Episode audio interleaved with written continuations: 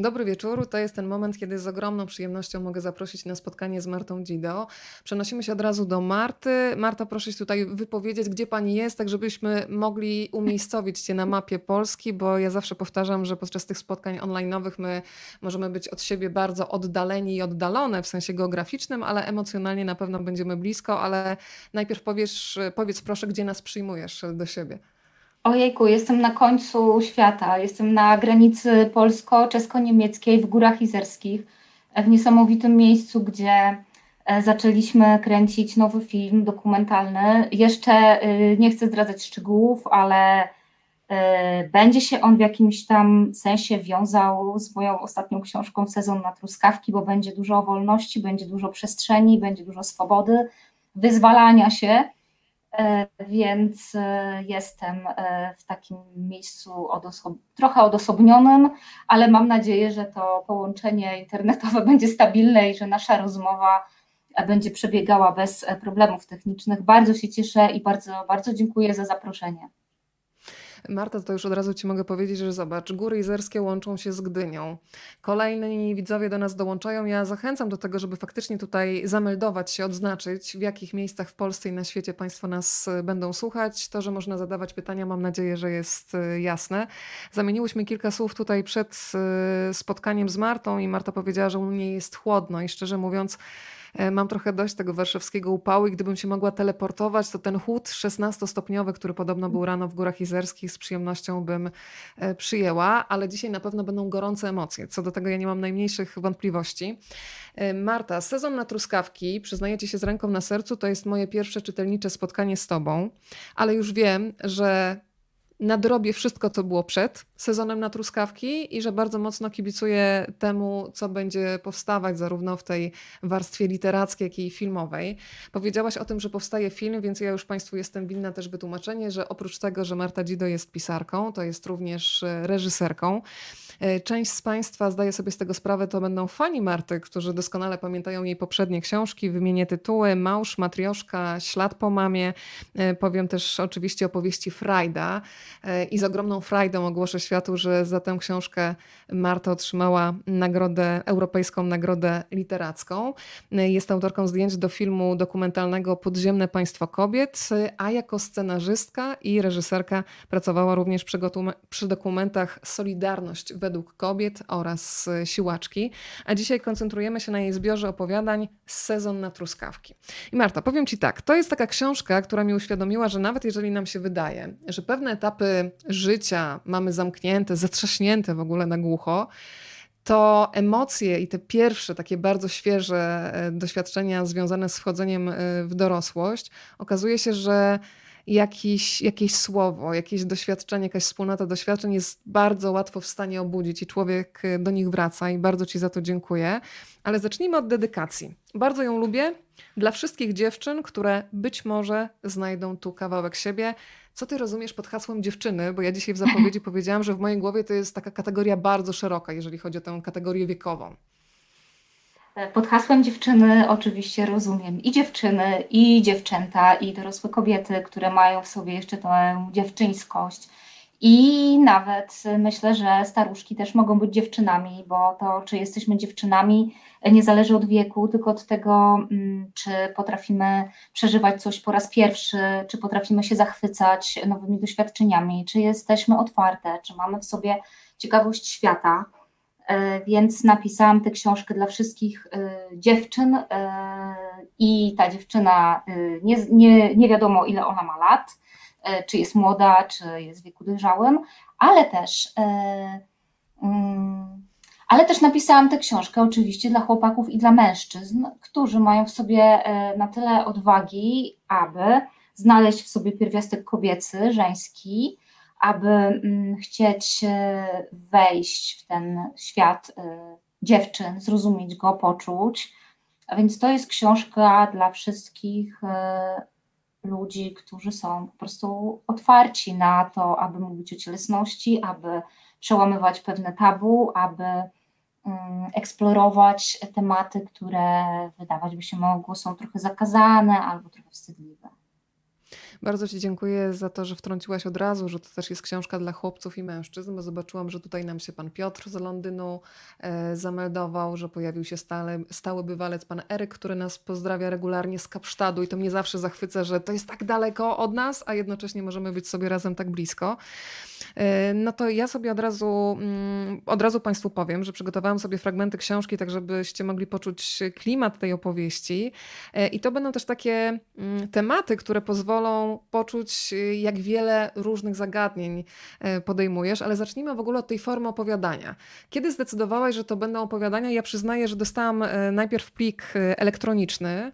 I lubię coraz częściej takie eksperymenty, że nic nie czytam przed, tylko daję się po prostu wessać książce, tak jak nie lubię, nie wiem, spoilerów czy recenzji filmów, które czasami mówią wszystko. I przez pewien czas się zastanawiałam, czy to będzie powieść, a nagle odkrywam, nie, to jest opowiadanie, ale czy ta bohaterka wróci, czy nie. I to była frajda też odkrywania samej formy, kiedy ty zdecydowałaś, że to będą opowiadania.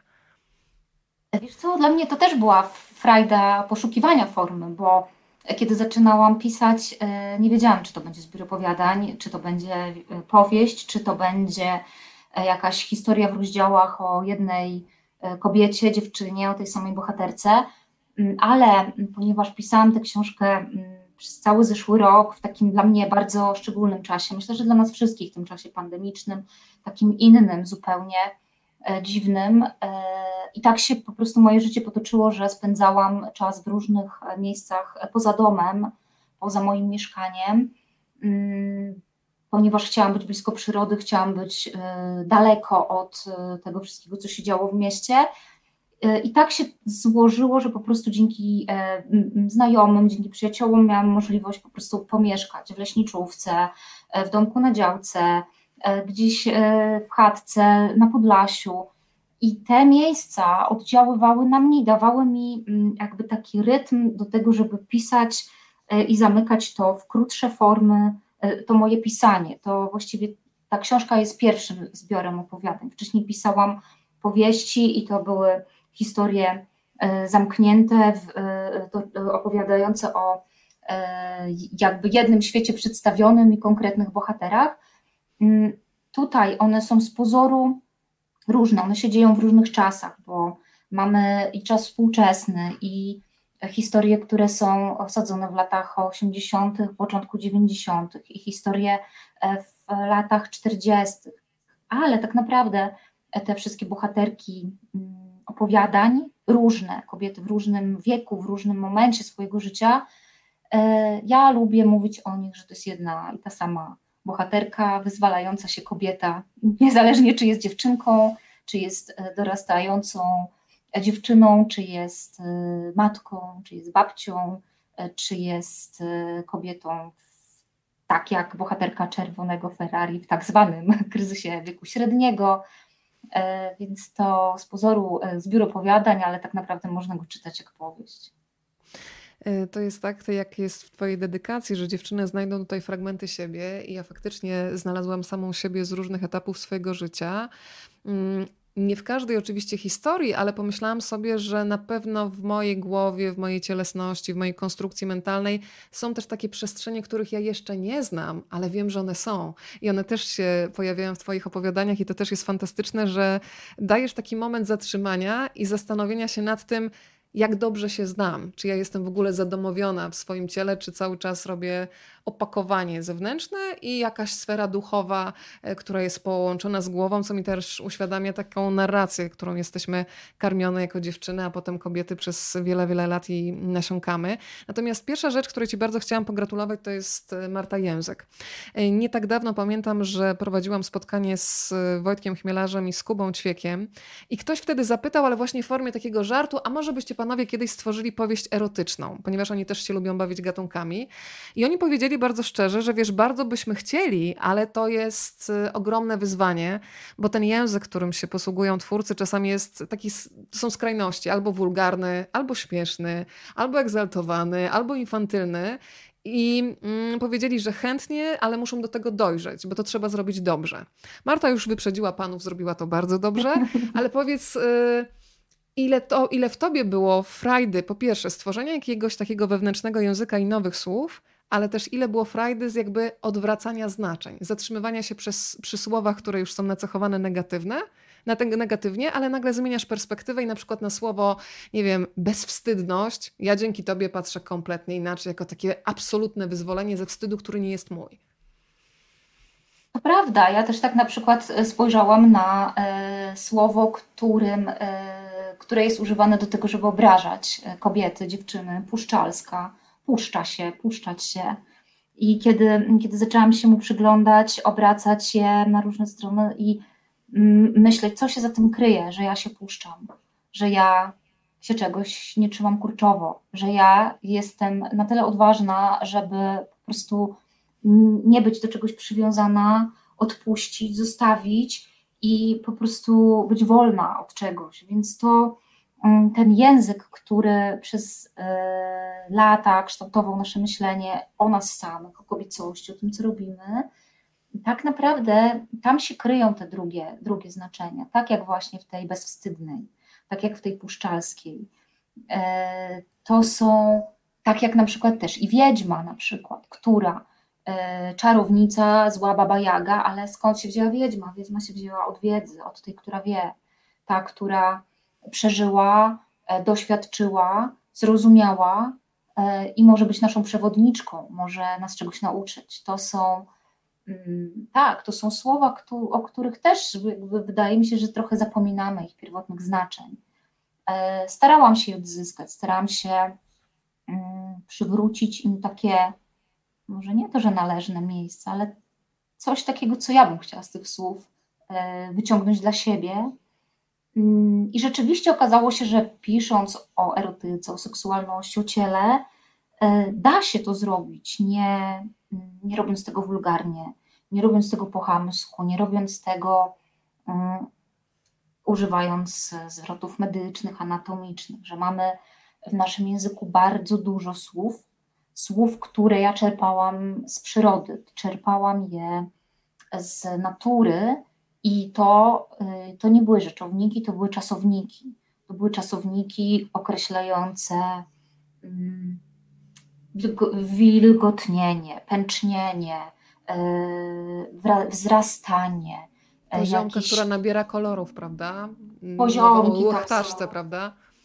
Tak, poziomki, truskawki to e, ten świat e, natury, przyrody jest tak bogaty i tak dużo nam, jakby, mm, no myślę, że też, że e, często zapominamy, tak, żyjąc w mieście, w pędzie, w, podłączeni do technologii, do laptopa, jak do, pod kroplówkę, że gdzieś tam ta natura mm, ona jest, ale my, my o niej nie pamiętamy, a ona jest tak blisko i tam się kryją te słowa, tam jest cały, cała nasza cielesność, ten nasz erotyzm, sensualność. Właściwie e, no, jest to miejsce, z którego pochodzimy i, i tam warto szukać.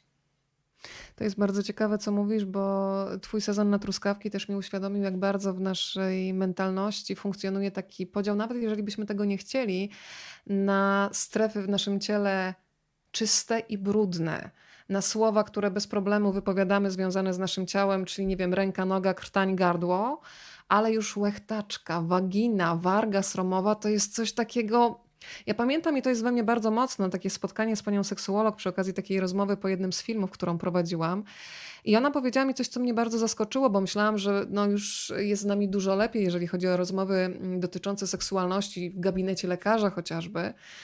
Ale rozmawiałam też z lekarkami, ginekolożkami, które mówiły, że już nie raz, nie dwa były świadkiem historii, kiedy wstyd, i to wstyd w sensie dosłownym zabijał, bo kobiety przychodziły z ogromnym opóźnieniem do lekarza, nawet nie dlatego, że nie zauważyły, że coś się źle dzieje, tylko że one nawet nie były w stanie opisać, mówić o swoich strefach erogennych, erotycznych, chociaż tutaj w przypadku no, jednostek chorobowych nie były w stanie na przykład przyjść z jakąś naroślą na wardze sromowej, no bo jak ja to powiem? I to mi uświadomiło, że to jest naprawdę chore, że wstyd potrafi zabijać i tak samo jest też w przypadku mężczyzn.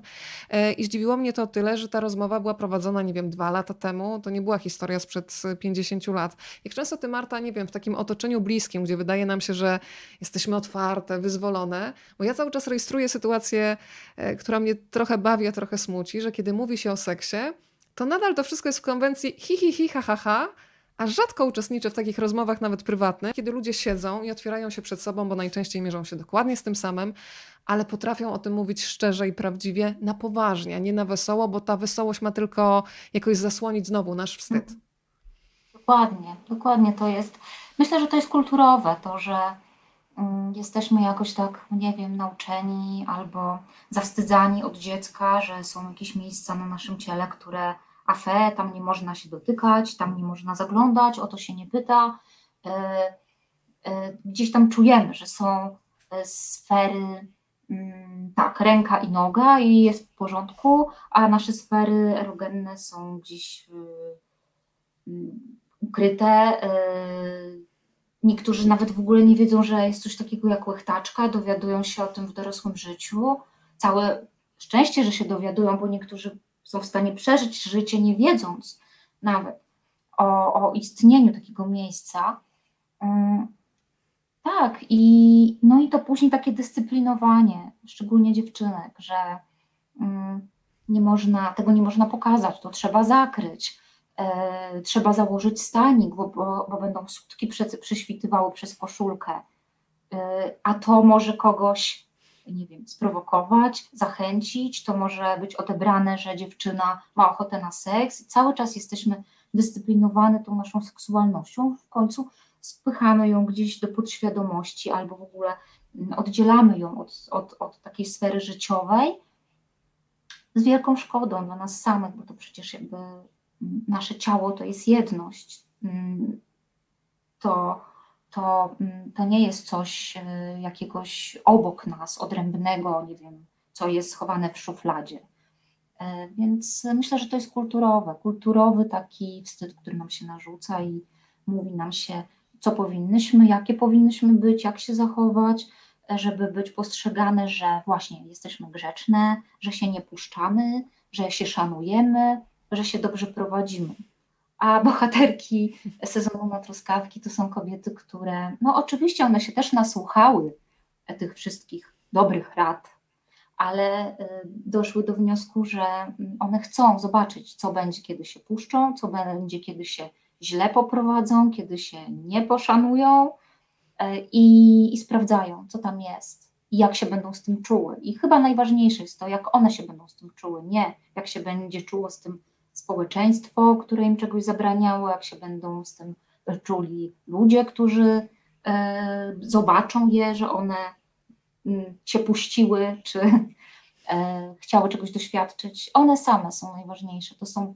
pierwszoplanowe postaci kobiece, grają w, swoim, w swoich życiach główne role i sprawiają sobie frajdę.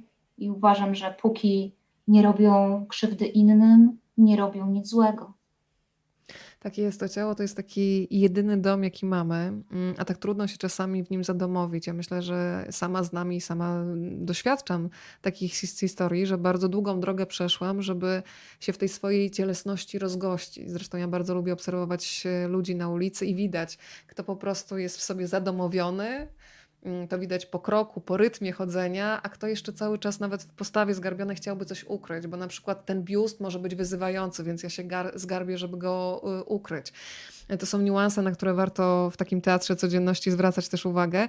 Ja przyznaję, że bardzo lubię ten fragment w jednym z Twoich opowiadań, kiedy mamy y, młode dziewczynki, no, które zaczynają już się podpytywać, ale co to jest, jak, jak to wygląda. I pamiętam taką rozmowę Marty Niedźwieckiej z Hanią Rydlewską w książce chyba Slow Sex, gdzie dziewczyny też zachęcały do tego, żeby zrobić sobie kiedyś takie ćwiczenie, żeby po prostu stanąć nago przed lustrem i pocieszyć się swoim ciałem, a nie dostrzegać tylko jego e, jakieś wady i, i, i niedociągnięcia.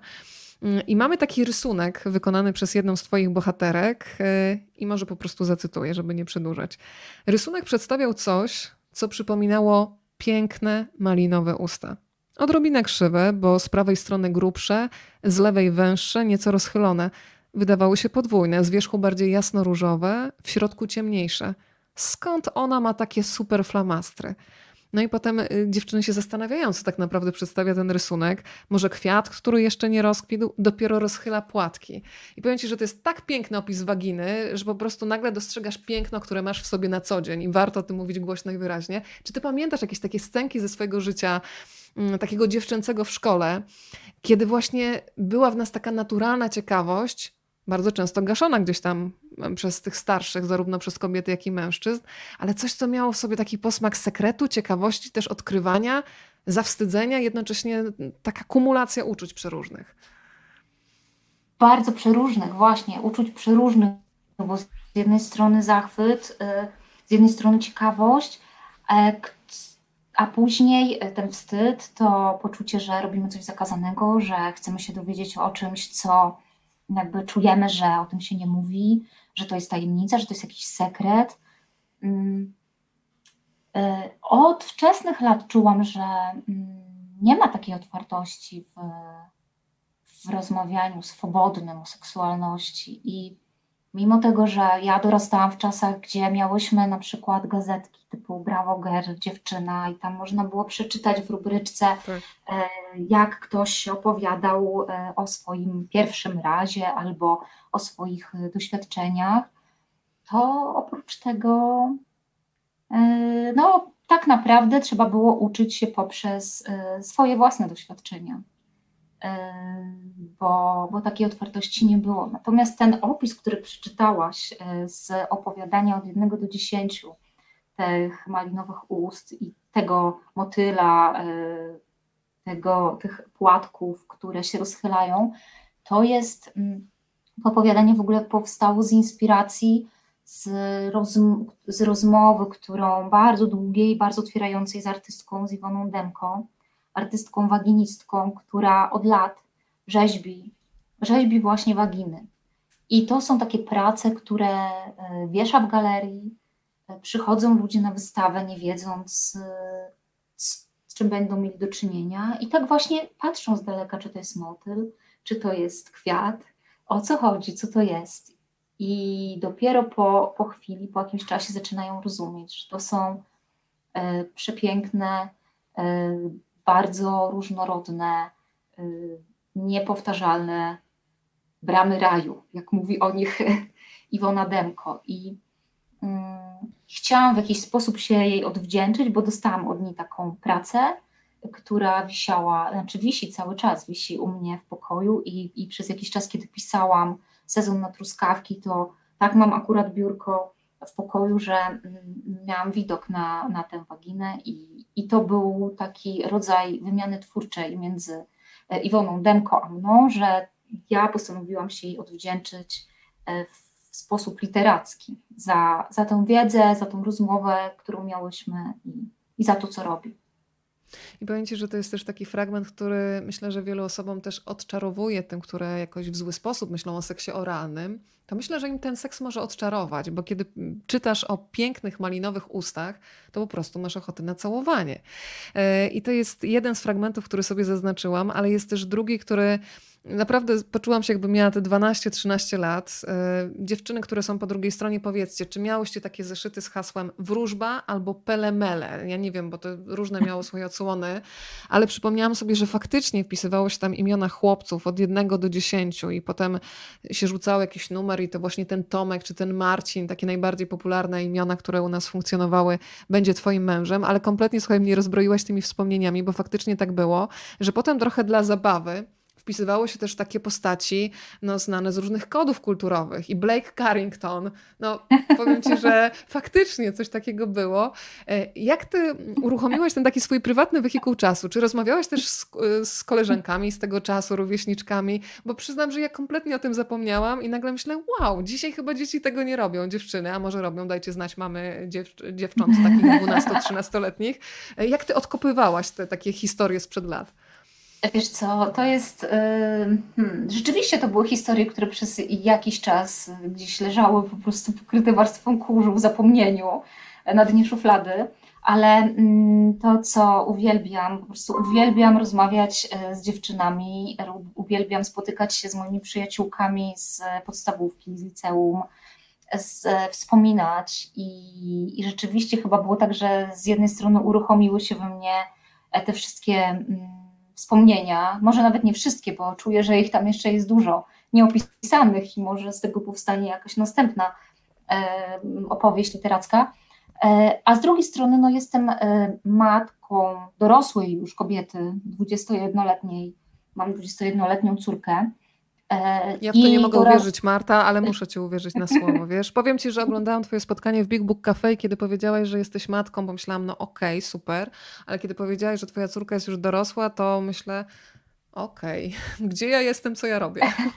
Wiesz co, ja ją bardzo wcześnie urodziłam i byłam młodą mamą, miałam 19 e, lat, e, kiedy mm, urodziłam Weronikę, a teraz mam 40, więc jakby dodając te cyfry można wywnioskować, ile lat ma moja córka ale też takie jej dorastanie i jej e, dojrzewanie, oczywiście zupełnie inne, w innych warunkach, bo czasy są e, przecież no, nie takie, jakie były e, w końcówce lat 80., ale to też mi pozwoliło na pewne jakieś od, pootwieranie różnych szufladek, które z głowy, które były pozamykane, po przypominanie sobie właśnie tych różnych gier, zabaw, tych rozmów z dziewczynami, tego zwisania na trzepaku godzinami, e, tych, e, tych powiedzonek, tego na przykład mm, w jednym z opowiadań dziewczyny mówią, właśnie wisząc na trzepaku jednej, tam zawija się spódnica do góry, e, odsłania majtki, a dziewczyny mówią, ojej, ojej, zeskakuj szybko, bo widać ci kino.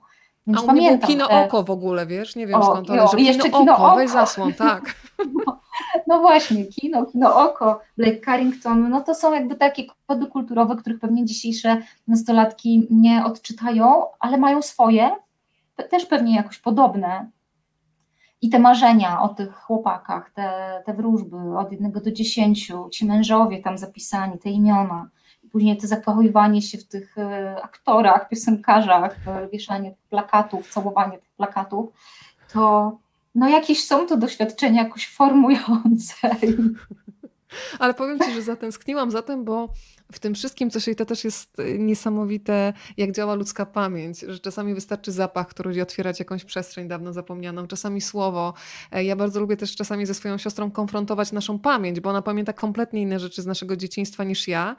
Więc to też jest jakaś taka pamięć filtrująca. E, słuchaj, Państwo też nie dowierzają jak ja. Pani Zosia napisała 40, ja myślałam, że 26. To zaraz będziemy odkrywać, jak, jaki pakt z diabłem tutaj e, podpisała Marta, że 26-latka i tutaj nam próbuje nam wmówić, że ma 40, że jeszcze ma 20-letnią córkę, tak? No ale musimy uwierzyć na słowo. Słuchaj, jest taka scena, która wydaje mi się bardzo filmowa e, i to też pokazuje, że czerpiesz z tego doświadczenia filmowego i zastanawiam się, czy ona miała miejsce naprawdę, mm, czy ją sobie wymyśliłaś. Myślę o dziewczynach, które zarysowują panie, które są w takich gazetkach pornograficznych, które gdzieś zostały znalezione w tapczanie tajemniczym e, i one jakoś no, chcą nadać im trochę tej godności, którą, którą im zabrano, więc one im dorysowują ubranka. Czy ty byłaś świadkiem takiej sytuacji, czy to jest coś absolutnie świetnego, co by się odnalazło w filmie?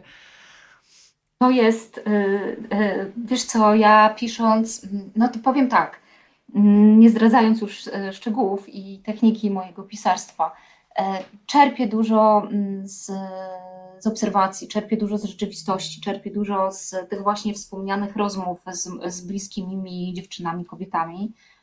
I scenka mm, zarysowania, domalowywania bielizny y, gazetkowym gołym paniom jest scenką autentyczną, bo myślę, że chyba nie byłabym w stanie jej wymyśleć. A nawet gdybym ją zupełnie wymyśliła od zera, to, to nie uwierzyłabym w nią i nie wiem, czy zdecydowałabym się ją umieścić w książce. Ale, mm, ale to, są, no to są takie konfrontacje tych dziewczynek z, z przekazem, który jest dla dorosłych. No, myślę, że wszyscy się w pewnym momencie z tym konfrontujemy, jak wygląda jakieś nasze wyobrażenie o miłości fizycznej czy o cielesności, a potem widzimy albo porno, albo jakieś właśnie mm, takie przedstawienia, które mogą nas, e, nie wiem, zszokować, możemy być zdziwieni. I rzeczywiście te bohaterki opowiadania laleczki, dziewczyny, które razem e, dorastają e, i przeżywają różne takie in, inicjacyjne mm, etapy tego rozwoju, w pewnym momencie natrafiają na stos gazetek pornograficznych. Jedna drugiej mówi, chodź pokażę ci, co tam jest patrzą na te panie, panie są rozebrane, panie są w różnych pozach e, do, do tych zdjęć e, mm, i e, i dziewczyny e, postanawiają je ubrać, no bo z jednej strony może jest im zimno, poza tym jak one takie gołe tam w tych gazetkach, no to nie może być tak, bo ktoś je zobaczy i co sobie pomyśli. Kino oko. Mają, kino oko tam się, kino oko tam się otwiera. I, I też czują coś takiego, że mm, troszeczkę się wstydzą, nie wiadomo, czy one się wstydzą, że znalazły te gazetki, czy się wstydzą za te panie, które tam są. No jest tam bardzo, bardzo dużo różnych y, emocji, y, ale y, udaje im się różnokolorowymi flamastrami domalować tym paniom ubranie. Nawet im domalowują biżuterię, korony, bransoletki. tak, i później idą dalej w życie i poznają kolejne, spotykają je kolejne różne, różne przygody. E, które, e, podczas których odkrywają swoją kobiecość i, i tak. E, Powiedziałaś o tym. Przerwałam, o tym... bo. Tak. Bo chyba połączenie straciłam. Nie wiem, czy mnie Jesteś, widać. cały czas cię widać, cały czas cię widać i słychać. Aha. Pytanie, czy ty nas widzisz i słyszysz, Marto? Mam nadzieję, że tak. Poczekamy na Marta. Ja Państwu będę najwyżej czytać y, fragmenty książki. To ja zaraz tutaj do Marty napiszę, żeby się nie stresowała. Mamy do siebie kontakt y, telefoniczny. Poczekamy, aż Marta się połączy raz jeszcze. A ja Państwu przeczytam fragmenty. Jestem tutaj przygotowana. Tych fragmentów, które przemówiły do mojej wyobraźni i do wrażliwości jest tak dużo, że z przyjemnością się nimi podzielę. Połącz się raz jeszcze. Tutaj taki komunikat wysyłam do Marty, wysłany SMS-em, a Państwu czytam e, fragmenty. Marta powiedziała to słowo porno e, i to mi też e, uzmysłowiło, że ci z nas, którzy dorastali w czasach, kiedy komputer wcale nie był oczywistością, w których nie było na łatwo dostępnych serwisach no, filmów, które potem zostają w człowieku długo i mogą mu też zrobić sporą krzywdę. Jestem. Jesteś. Słuchaj, ja właśnie powiedziałam, że ci tutaj ładnie wysyłam SMS-a, a spokojnie Jest. Państwu cytuję fragmenty. To cieszę się, że mogę razem z Tobą e, od razu, bo powiedziałam Państwu, że padło słowo porno przed chwilą i bardzo e, się uśmiechnęłam w momencie, kiedy jest taki fragment w swoim opowiadaniu, który też pokazuje, jak na pojmowanie naszej seksualności ma wpływ technologia. Bo dzisiaj, stety, niestety, raczej e, niestety, ale to myślę, że każdy niech mówi za siebie, no młodzi ludzie mogą zobaczyć w internecie obrazki, które mm, zakodują się w głowie bardzo mocno, mm, będą się miały nijak do, tak. mm, do rzeczywistości, Nie co wiem, może powodować. Jestem, bo, jesteś, jesteś. Bo mi zniknęłaś. Ja, a słyszysz mnie? Pojawia się i znika Marta. Będzie mieć zaraz jakąś no, nową ksywę Marcie chyba wymyślimy. Pojawia się i znika. To ja skończę ten temat e, pornografii, bo u Marty jest e, taki fragment, który pokazuje, że ci, którzy dorastali bez takiej możliwości zobaczenia czegoś w internecie, byli w tym nieporadni, ale to nic. Ona też nie miała żadnego doświadczenia, ale nie było kogo zapytać ani z kim porozmawiać. Działo się to wszystko w czasach sprzed porno, które jednym kliknięciem można otworzyć za darmo w YouTubie.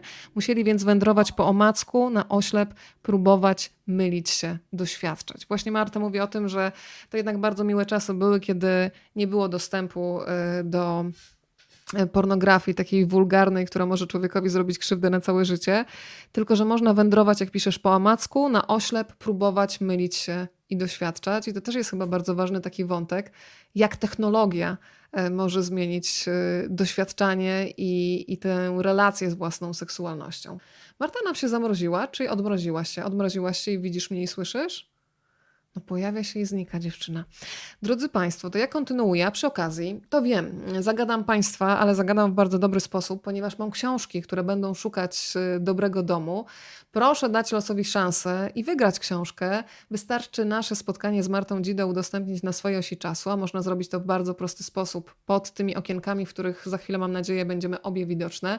Jest taki guziczek jak udostępnij, naciskamy i rozmowa pojawia się również na Państwa no. osi czasu, a potem wpisujemy w komentarzu hashtag rozmawiam, bo lubię i będziemy sobie losować za chwilę książki. Mamy specjalną maszynę losującą, więc książka trafi na pewno również e, do tych, którzy na pewno do tych, którzy dadzą szansę, a potem już maszyna losująca nam wyrokuje, e, do, kto będzie tym ostatecznym szczęściarzem. Marta, widzisz mnie i słyszysz? Tak. Cudownie. Ja e, powiem Ci, że już po raz trzeci podejmuję wątek pornografii, więc na pewno YouTube, e, ten, wiesz, ten, ten film będzie jakoś mocno oznakowany jako tylko dla dorosłych, ale zaczynam ten wątek por... ale zaczynam ten wątek pornografii tylko i wyłącznie dlatego, że mi uświadomiłaś, e, jak wiele w doświadczaniu własnej seksualności zależy od czasów, w których ludzie przychodzili na świat. E, dzisiejszy dostęp do internetu czasami potrafi zachwaścić bardzo mocno głowę, a ja bardzo lubię ten fragment, kiedy opisujesz e, taką wędrówkę po omacku, na oślep, próbowanie, mylenie się, więc tutaj też ten czas doświadczania ma chyba bardzo duże znaczenie. To jest, wiesz, to jest, um, czy to zależy od czasu, e, w którym dojrzewamy, czy to zależy od nas samych, czy to zależy od e, jakiejś naszej otwartości, dostępności. Opisuję nie ma tej wiedzy, nie ma tych one y, próbują, eksperymentują, y, pozwalają sobie na mm, roz, rozmaite doznania i to jest ich y, dojrzewanie, to jest ich zdobywanie wiedzy, to jest ich taka droga do wyzwalania się. Mm, bardzo, może, może i dobrze, że nie ma, że, że to są mm, bohaterki, które nie mają dostępu do takiego, tak jak dzisiejsze, dzisiejsze dzieciaki, do pornografii, który jest na wyciągnięcie ręki, wystarczy wpisać, włączyć wyszukiwarkę, e, czy w telefonie sobie wyszukać, wpisać seks i tam e, znaleźć po prostu mil, miliony, miliardy wyników, fil, filmów, zdjęć, mm, które są bardzo różne, nie zawsze mają wiele wspólnego z rzeczywistością, e, a myślę, że mogą potęgować jakieś oczekiwania, mogą że zaczynamy się porównywać, zaczynamy się zastanawiać, czy dlaczego nie jesteśmy takie, tacy, a jesteśmy inni, dlaczego nie jesteśmy super maszynami do seksu, tak jakby e, być może popkultura chciała, tylko ma też słabości e, do ciała, takie jak w reklamie, dlaczego tak przeżywamy, kiedy dlaczego, nie wiem, mm, nie krzyczymy. To mm, pomoże to, bo nie pozwala Marta... na odkrywanie czegoś na nowo, tylko idziemy z oczekiwaniami. Trochę tutaj przerywa, nie wiem jak Państwo, niech Państwo nam dadzą znać, bo ja już kombinuję, co można zrobić, żeby ten głos był tutaj, mhm. bo czasami nam się Marta mrozisz, ale na szczęście się odmrażasz, e, więc y, będziemy próbować jeszcze cały czas, bo tutaj najciekawsze tematy się dopiero mają pojawić. E, bardzo lubię ten fragment, kiedy pokazujesz o tym, że ciało czasami bywa takie osaczające. E, I tu znalazłam takie punkty wspólne w Twojej opowieści e, z książką Ani Ciarkowskiej Dewocje. Ja pamiętam tam dokładnie taki fragment, to jest drobnostka, taka sytuacyjna wręcz mm, sprawa, kiedy bohaterka dostaje pierwszego okresu i w zasadzie od nawet własnej mamy dostaje tylko taki sygnał, że tam są i nawet to słowo podpaski nie pada, tylko jakby ten wstyd jest schowany gdzieś w szafce za jakimiś ręcznikami, żeby one faktycznie nie były na widoku.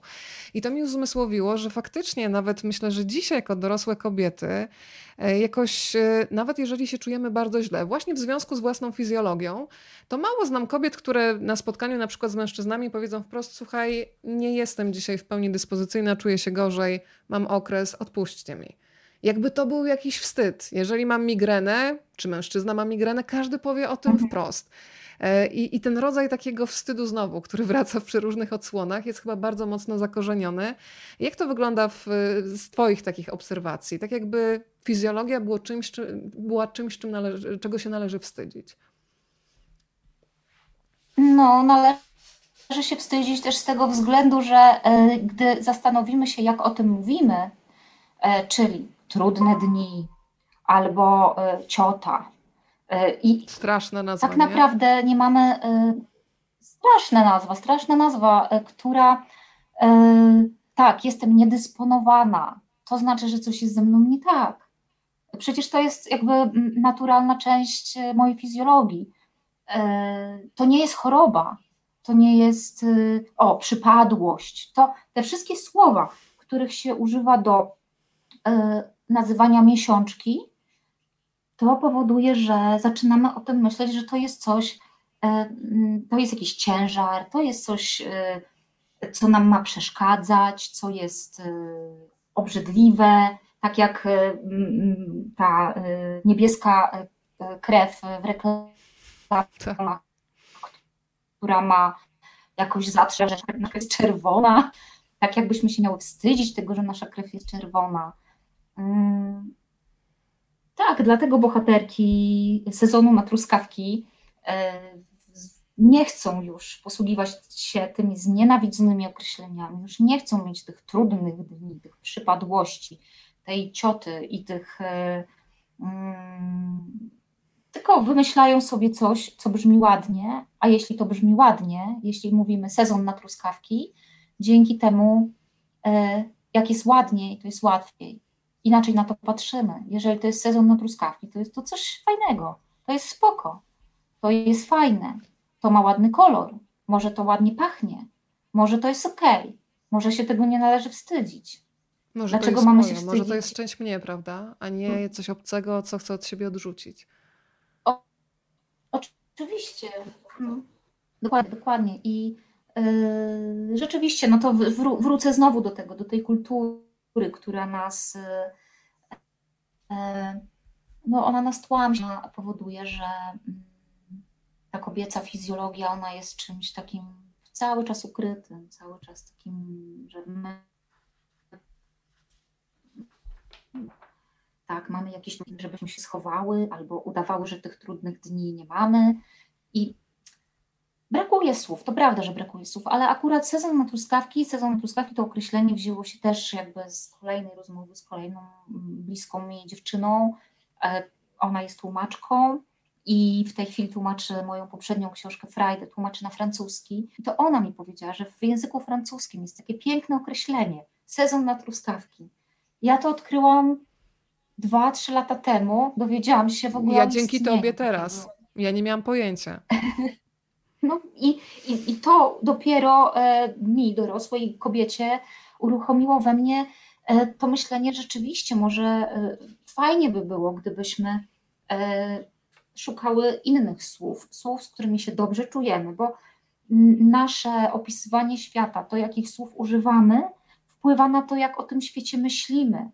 E, I mm, y, tak samo jak, e, jak z seksem, jak z erotyką, jeśli mówimy o tym wulgarnie, e, brzydko, hamsko, to jest to sfera, którą tak uważamy, że ona jest wulgarna, zła i hamska. Jeśli mówimy o niej pięknie, E, to jest to sfera piękna, tak samo, tak samo z naszą fizjologią, z naszą kobiecością. Powiem Ci, że takim opowiadaniem, e, które na mnie zrobiło ogromne wrażenie, było opowiadanie, w którym pojawia się temat macierzyństwa. E, sama, kiedy sobie oglądałam też zapowiedź spotkania, sprawdzając, czy wszystko jest ok technicznie, złapałam się na tym, że powiedziałam, że mm, masz taki bardzo mocny i prawdziwy opis porodu i potem sama do siebie powiedziałam na głos, co ty możesz wiedzieć na ten temat, skoro nigdy nie rodziłaś.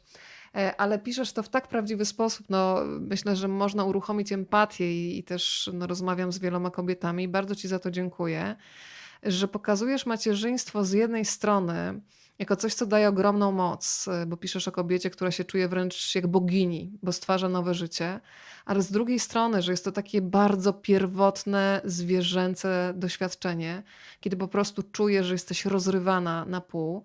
I przypomniało mi się niedawne spotkanie z Sylwią Ziętek, która pisała o Polkach na Montparnasse, o artystkach, które wyjechały z Polski, żeby tworzyć w Paryżu. I tam była taka Mela Mutter, e, malarka, która właśnie też uciekała od takiego sielskiego, anielskiego przedstawiania, macierzyństwa, tylko pokazywała właśnie ciało, które ma prawo do tego, żeby być porane, które kobiety, które miał, mają prawo do tego, żeby być cholernie mówiąc wprost zmęczone, bo nie dosypiają, bo nie radzą sobie z sytuacją e, a jednocześnie w tych obrazach było piękno, bo była w nich prawda. E, I zastanawiam się, czy od początku było dla ciebie jasne, że to doświadczenie macierzyństwa chcesz opisać, i kiedy tak naprawdę człowiek sobie układa to wszystko, co się wydarzyło? Czy można na to dopiero spojrzeć właśnie z perspektywy, nie wiem, matki dorosłej już drugiej kobiety? Bo to są przepiękne, e, przepiękne opowiadanie, które bardzo mocno siedzi w środku. Wiesz co, bo powiedziałaś, że to jest prawdziwe, natomiast mi się wydaje, że tyle jest prawd o porodzie, ile porodów.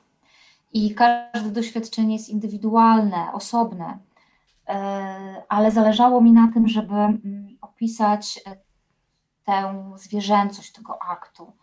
To, e, jaki to z jednej strony może dawać ból, a z drugiej strony, jaką to daje moc, jakie to jest piękne, gdzie mm, jakby z jednego ciała, jedno, z, jednej istoty nagle nagle są dwie istoty. E, to takie oderwanie, mm, odcięcie, ta pępowina, która jest e, no najpierw rzeczywiście namacalna i autentycznie odcinana, a później ona jest symbolicznie odcinana, czyli cały ten proces takiego e, puszczania dziecka w świat, to jak dziecko pierwszy raz wsiada na rowerek i odjeżdża, jak pierwszy raz y, idzie do koleżanki na nocowanie, jak pierwszy raz wyjeżdża z przyjaciółmi pod namiot, gdzie cały czas ta, ta pępowina, ona, ona mimo, że odcięta y, po porodzie, ona cały czas jest i ta świadomość, że jednak no, trzeba y, dawać dziecku wolność, trzeba je puszczać swobodnie i i to jest taki proces, który myślę, on się nigdy nie kończy. Z mojego, z mojego doświadczenia odcinanie pępowiny, niezależnie ile dziecko ma lat, to jest coś, ta pępowina cały czas jest. Tylko po prostu dziecko jest coraz dalej, coraz więcej może i ma coraz więcej swobody, i nawet jak jest dorosłe, to, to ta pępowina mm, istnieje. E, tak, ale chciałam też jakby napisać o pięknie tego aktu, o tym, jak bardzo blisko jesteśmy jednak tego świata natury, świata zwierząt i ta mm, kobieta, która jest tą samicą, jest tym ssakiem, bo karmi, bo, bo dziecko się przysysa do jej piersi, bo, bo je i ona e, e, i, i, i w jej piersi jest to mleko, jest ten pokarm. E, później ten moment odstawiania od dziecko jest dalej małe i ta matka, która jest taką właściwie wilczycą, która jest gotowa po prostu przegryźć gardło jeśli dziecko spotka niebezpieczeństwo.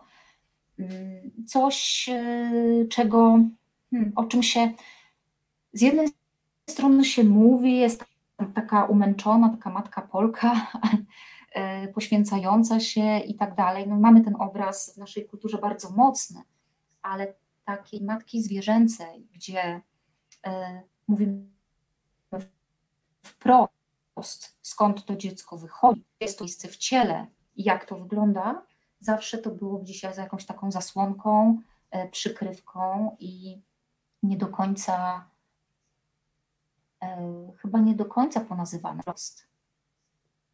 E, widzę, że tutaj jest myślenie równoległe. Po drugiej stronie pani Kasia napisała, że ją przed porodem wzmocniły powieści położnych z książki Mundra. E, pamiętam tę książkę. Dziękuję pani Kasiu za przypomnienie, gdzie oprócz trudnych momentów były też świadectwa kobiecej siły doświadczonej w trakcie porodu.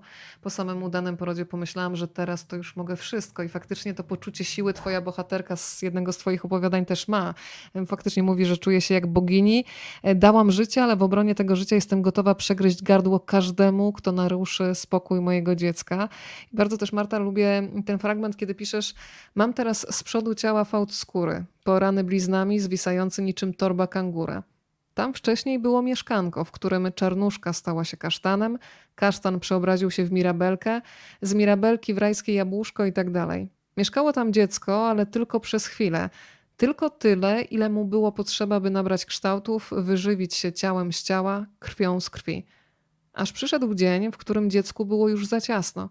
Zachciało więcej przestrzeni, wolności, rozepchało więc tę bramę na świat i opuściło mnie. Puste mieszkanie się kurczy. I powiem ci, że w tym krótkim fragmencie też jest y, no, cały, cały ocean dotyczący na przykład lęku, że ten lęk, który to podkreślają chyba wszystkie matki, które przychodzi razem z tym, że rodzi się dziecko, nie może też ograniczać, nie może się stawać lękiem dziecka. I na to chyba wszystkie matki świata muszą uważać, żeby ich obawy nie, nie były chłonięte przez dzieci, bo to jest chyba najgorsza rzecz, którą można zrobić swojemu dziecku. Mm, nie wiem, nie wiem, czy najgorsza, ale jest to, to jest to coś, co może mm, spowodować, że, że, że dziecko mm, e, przejmie nasz lęk e, i nie będzie e, i, i, i przez to, że my się boimy wypuszczać je w świat, to to dziecko nie będzie chciało iść. Mm, ale z drugiej strony e, mam świadomość, że nie da się idealnie i że e, wszystkie, wszyscy popełniamy błędy, jesteśmy niedoskonali, robimy jak najlepiej się da, ale nie zawsze potrafimy i nie zawsze umiemy. Tyle, ile umiemy, tyle możemy dać, ale, ale na pewno też dajemy e, dzieciom i dobre nasze cechy, ale też i złe, tak? To, to mm, Mm, jestem, jestem też chyba, wiesz co, chyba y, jestem mm, przeciwna temu, żeby wymagać od matek tego, żeby były takie super idealne. Coś, co obserwuję, co też jest jakoś silnie zakorzenione, jest taki przekaz kulturowy, że masz być super, masz być, nie wiem, mieć świetne ciało po porodzie, masz tydzień po porodzie sfotografować się na Instagramie, że twój brzuch już jest super płaski, ty, ty jesteś w świetnej kondycji i e, za chwilę po prostu zasuwasz i robisz tysiąc projektów, a jeszcze oprócz tego jesteś super mamą, bo to dziecko włożyłaś do chusty i, i jest ekstra. Mm, nie, nie, jestem za tym, żeby dawać sobie miejsce na, na zmęczenie, na to, żeby, żeby też nie mieć cierpliwości, żeby mm, popełniać błędy, nie oczekiwać e, od siebie bycia idealną, ale też umieć, umieć się przyznać do błędu przed własnym dzieckiem, bo mm, z doświadczenia wiem, że przyznanie się do błędu przed własnym dzieckiem e, to jest naprawdę coś e, bardzo wartościowego, co, czym można dziecku dużo pokazać. Też powiedzieć, że się czegoś nie wie, bo wszystkiego nie wie. E, I, i myślę, że też e, to, to też jest uczące. Tak, i to też daje potem tobie w przyszłości jako dziecku przyzwolenie na to, że masz prawo nie wiedzieć i że nie musisz się tego wstydzić. I w takiej bezsilności też e, dobrze jest być razem. Bardzo lubię też ten fragment, w którym opisujesz zmieniające się ciało. E, I jest takie jedno krótkie pytanie, które warto sobie zadać. To ja zacznę od fragmentu, a potem będziemy kontynuować. Z dnia na dzień nasze ciała zaczęły wysyłać sygnały, które wabią obcych, starych, takich, którzy na pewno są już grubo po trzydziestce, jak nie gorzej. Chciałabym jakoś temu zaradzić, ale przecież nie zamknę się w domu, nie przestanę nagle wyglądać jak wyglądam, chcę normalnie żyć. Są zmiany, które lubię, jak na przykład to, że już nie jestem pulpecikiem, ale jest mnóstwo innych rzeczy, które doprowadzają mnie do rozpaczy. Włosy. Nie te na głowie, te są w porządku. Mam na myśli kłaki, które pojawiły się w rozmaitych miejscach na ciele, coraz gęstsze, coraz ciemniejsze. I potem jest ten fragment, kiedy narratorka tego opowiadania mówi o tym, przez kolejne lata będziemy je golić, rwać z cebulkami, skubać pensetą, kupować plastry z woskiem, depilatory. Będziemy robić sobie te bolesne i kosztowne zabiegi, chcąc wciąż być gładziuteńkie, nieskazitelne. Po co? Żeby być bardziej kobiecą, czy żeby być bardziej dziecięcą? Tego nie wie nikt.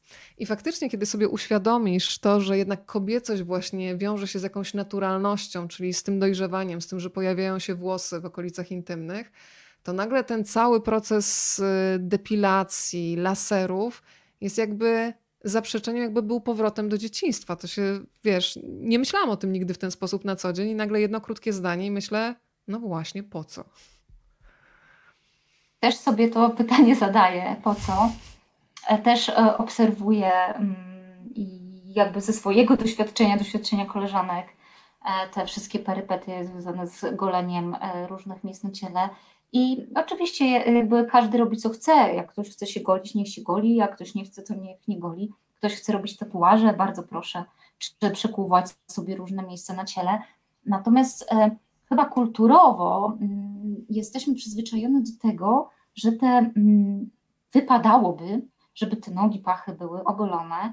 I mm, ostatnio mm, rozmawiałam z jakąś moją znajomą, która powiedziała, że jej młodsza e, siostrzenica, dziewczynka lat 8 czy 9, e, była bardzo e, zdziwiona, kiedy zobaczyła włosy u niej na nogach, bo była przekonana, że te małe włoski, które ona ma jako 8-9-letnia dziewczynka, że one znikają, kiedy się mm, kobieta staje dorosłą i że wszystkie dorosłe kobiety, które ona widziała, one nie miały tych włosów i ona myślała, że te włosy same znikną i że po prostu włosy na nogach mają małe dziewczynki.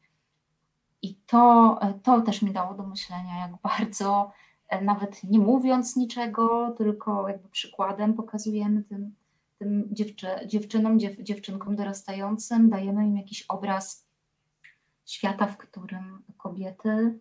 Mm, no właśnie, no to jest jakieś tabu z tymi włosami. Ale wiesz, teraz sobie nawet wydawało, pomyślałam, że, że ta dziewczynka, która na przykład nie ma kogo zapytać, jak te włosy znikają, no to nagle widzi, że u wszystkich znikają, a u niej nie.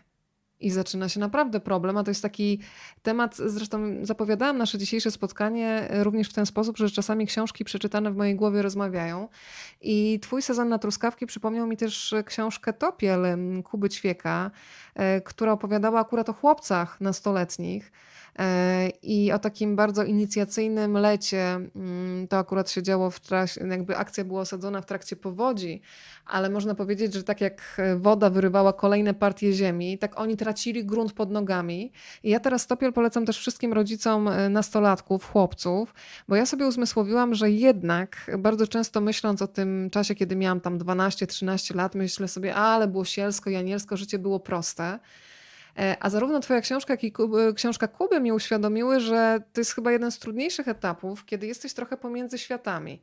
Czyli beztroska dzieciństwa już znika, bo pojawiają się takie problemy, z którymi sobie kompletnie nie radzisz i nikt już ci nie powie, że będzie wszystko dobrze, bo zaczyna się wszystko psuć. A z drugiej strony nie czujesz się jeszcze traktowany chyba na serio w świecie dorosłych i ta sytuacja bycia pomiędzy światami jest bardzo trudna. Jak ty wspominasz ten moment, bo ja się na tym złapałam, że wydawało mi się, ale to było fajne, bezproblemowe życie, a dzisiaj mam wrażenie, że jako dorosła kobieta mam narzędzia, żeby sobie z czymś poradzić, a jako dziewczynka tych narzędzi nie miałam. Opisujesz między innymi te hasła, kiedy dziewczyny są e, zaczepiane przez dorosłych mężczyzn i to w wulgarny sposób, pociągniesz mi druta. Pamiętam takie hasło, przechodząc gdzieś ulicą, będąc, nie wiem, trzynastolatką i nagle idzie jakiś mężczyzna czterdziestoletni i ja po prostu czuję się brudna, tylko dlatego, że ktoś rzuca takie hasło w moją stronę. E, Jak ty to pamiętasz w swojej głowie? Poza tym, poza tym to są, wiesz, to są hasła, których e, no, myśmy tych haseł nie, nie rozumiałyśmy. My e, Tak, od, co chodzi? odbierasz emocje, które, które są takie oblepiające, są takie negatywne. Czujesz, że coś jest nie tak, bo czujesz te emocje, ale nie rozumiesz słów, nie wiesz, co się za tym kryje, nie wiesz, co to znaczy pociągnąć druta, co to znaczy zrobić loda, co to ma wspólnego z lodami, co to ma wspólnego z drutami.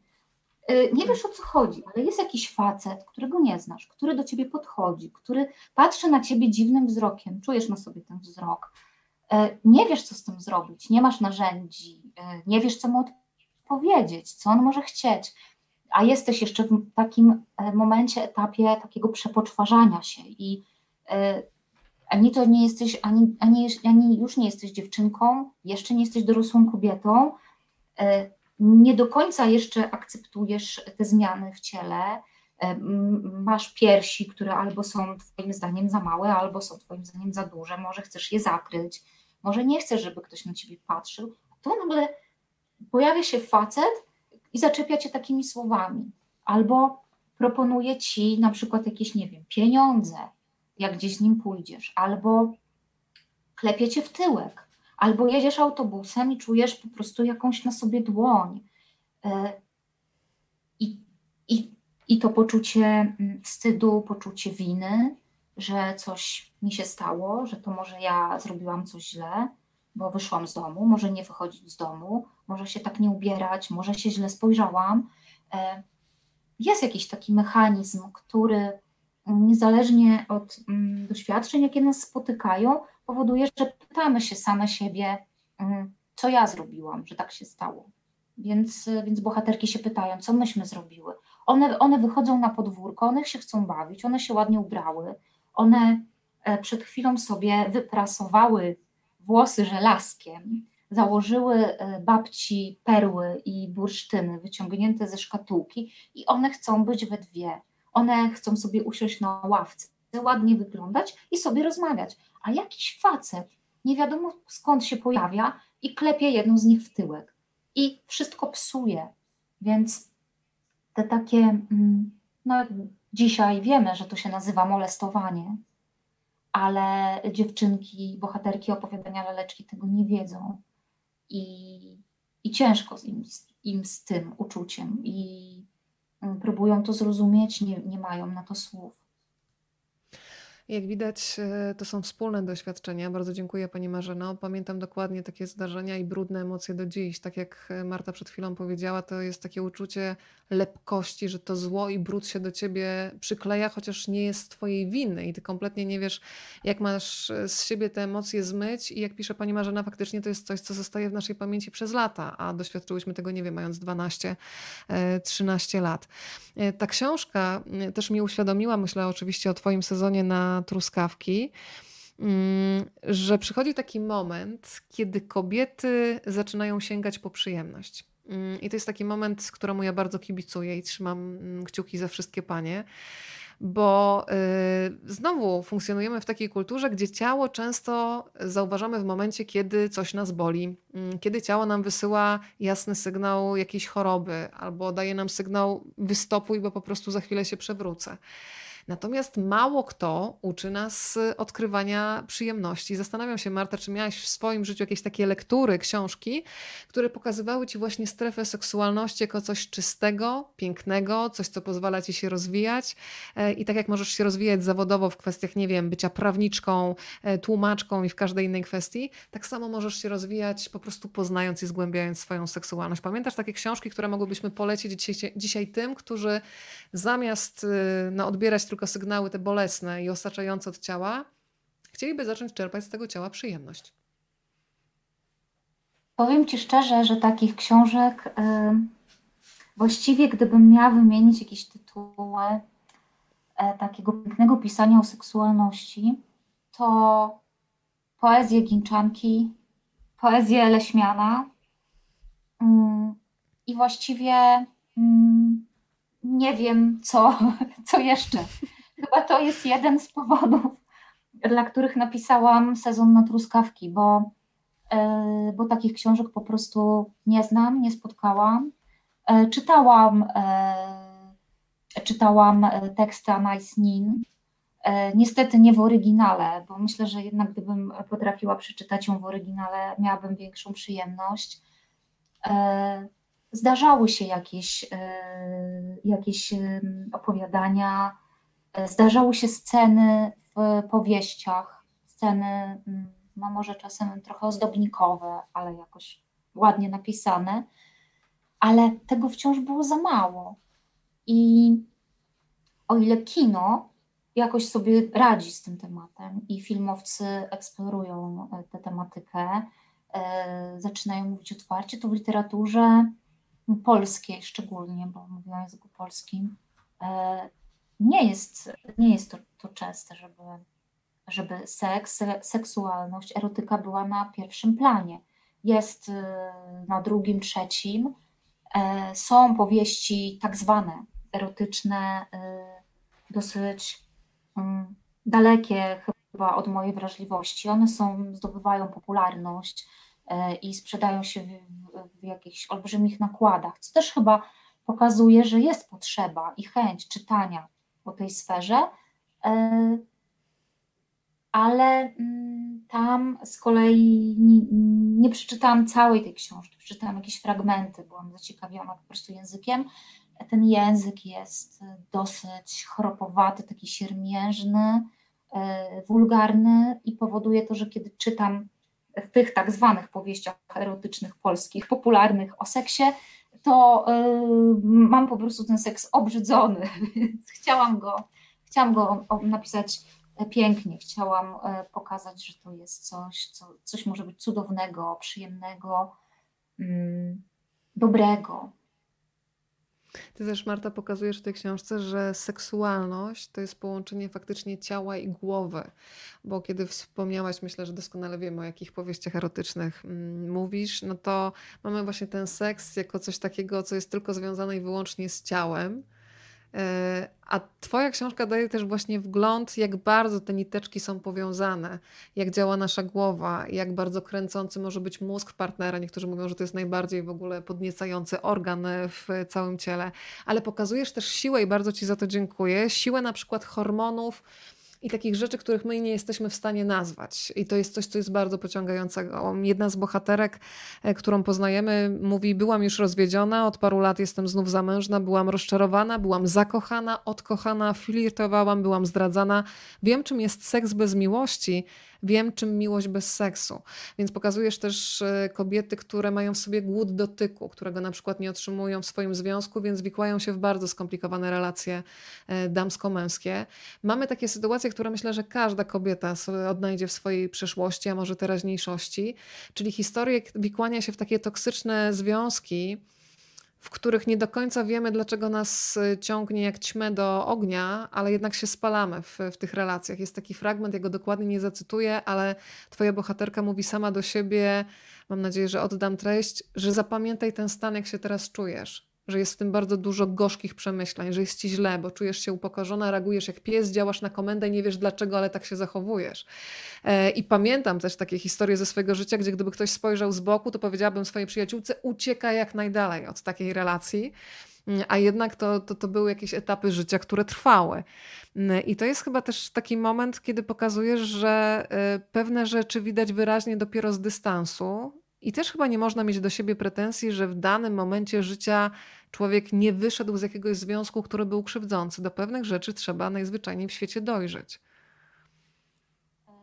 Tak, to są, to są, te, to są te chwile, kiedy mm, jesteś ciekawa tego, co będzie, jak włożysz rękę w ogień, bo, bo cię to pociąga, bo tam e, iskry lecą w niebo i to pięknie wygląda zbliżasz się, zbliżasz, czujesz ten gorąc, parzy, ale chcesz jeszcze.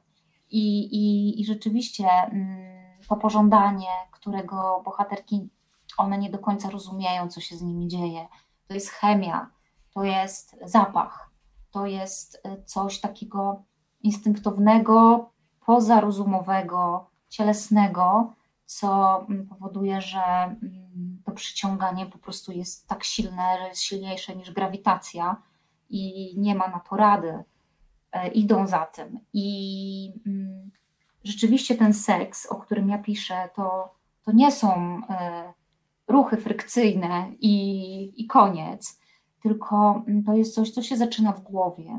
To są emocje, to są e, właśnie, to jest smak, to jest dotyk, to jest zapach, to jest wyobraźnia, która działa, która podsuwa jakieś rozmaite obrazy.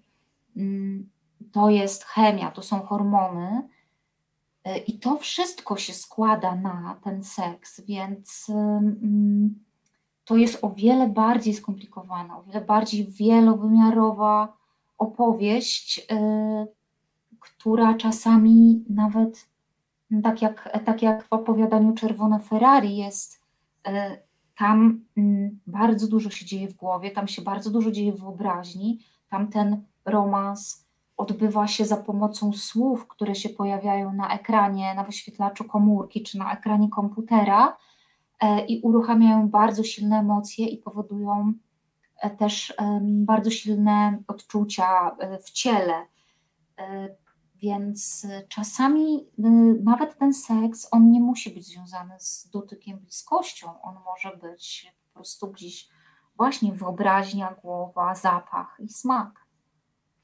Jest też taki moment, kiedy można sobie gdzieś założyć w głowie, e, że nikt się nie przywiązuje do relacji, bo przecież w Twoich opowiadaniach pojawiają się też takie relacje e, niezobowiązujące, czyli nikt nikomu niczego e, nie obiecuje. To jest relacja tylko i wyłącznie z założenia seksualna, no, no ale nagle okazuje się, że jednak podświadomie człowiek zaczyna łączyć tą miłość z wyłącznością i kiedy okazuje się, że druga strona ma kompletnie inne podejście do sprawy, no to pojawia się ból.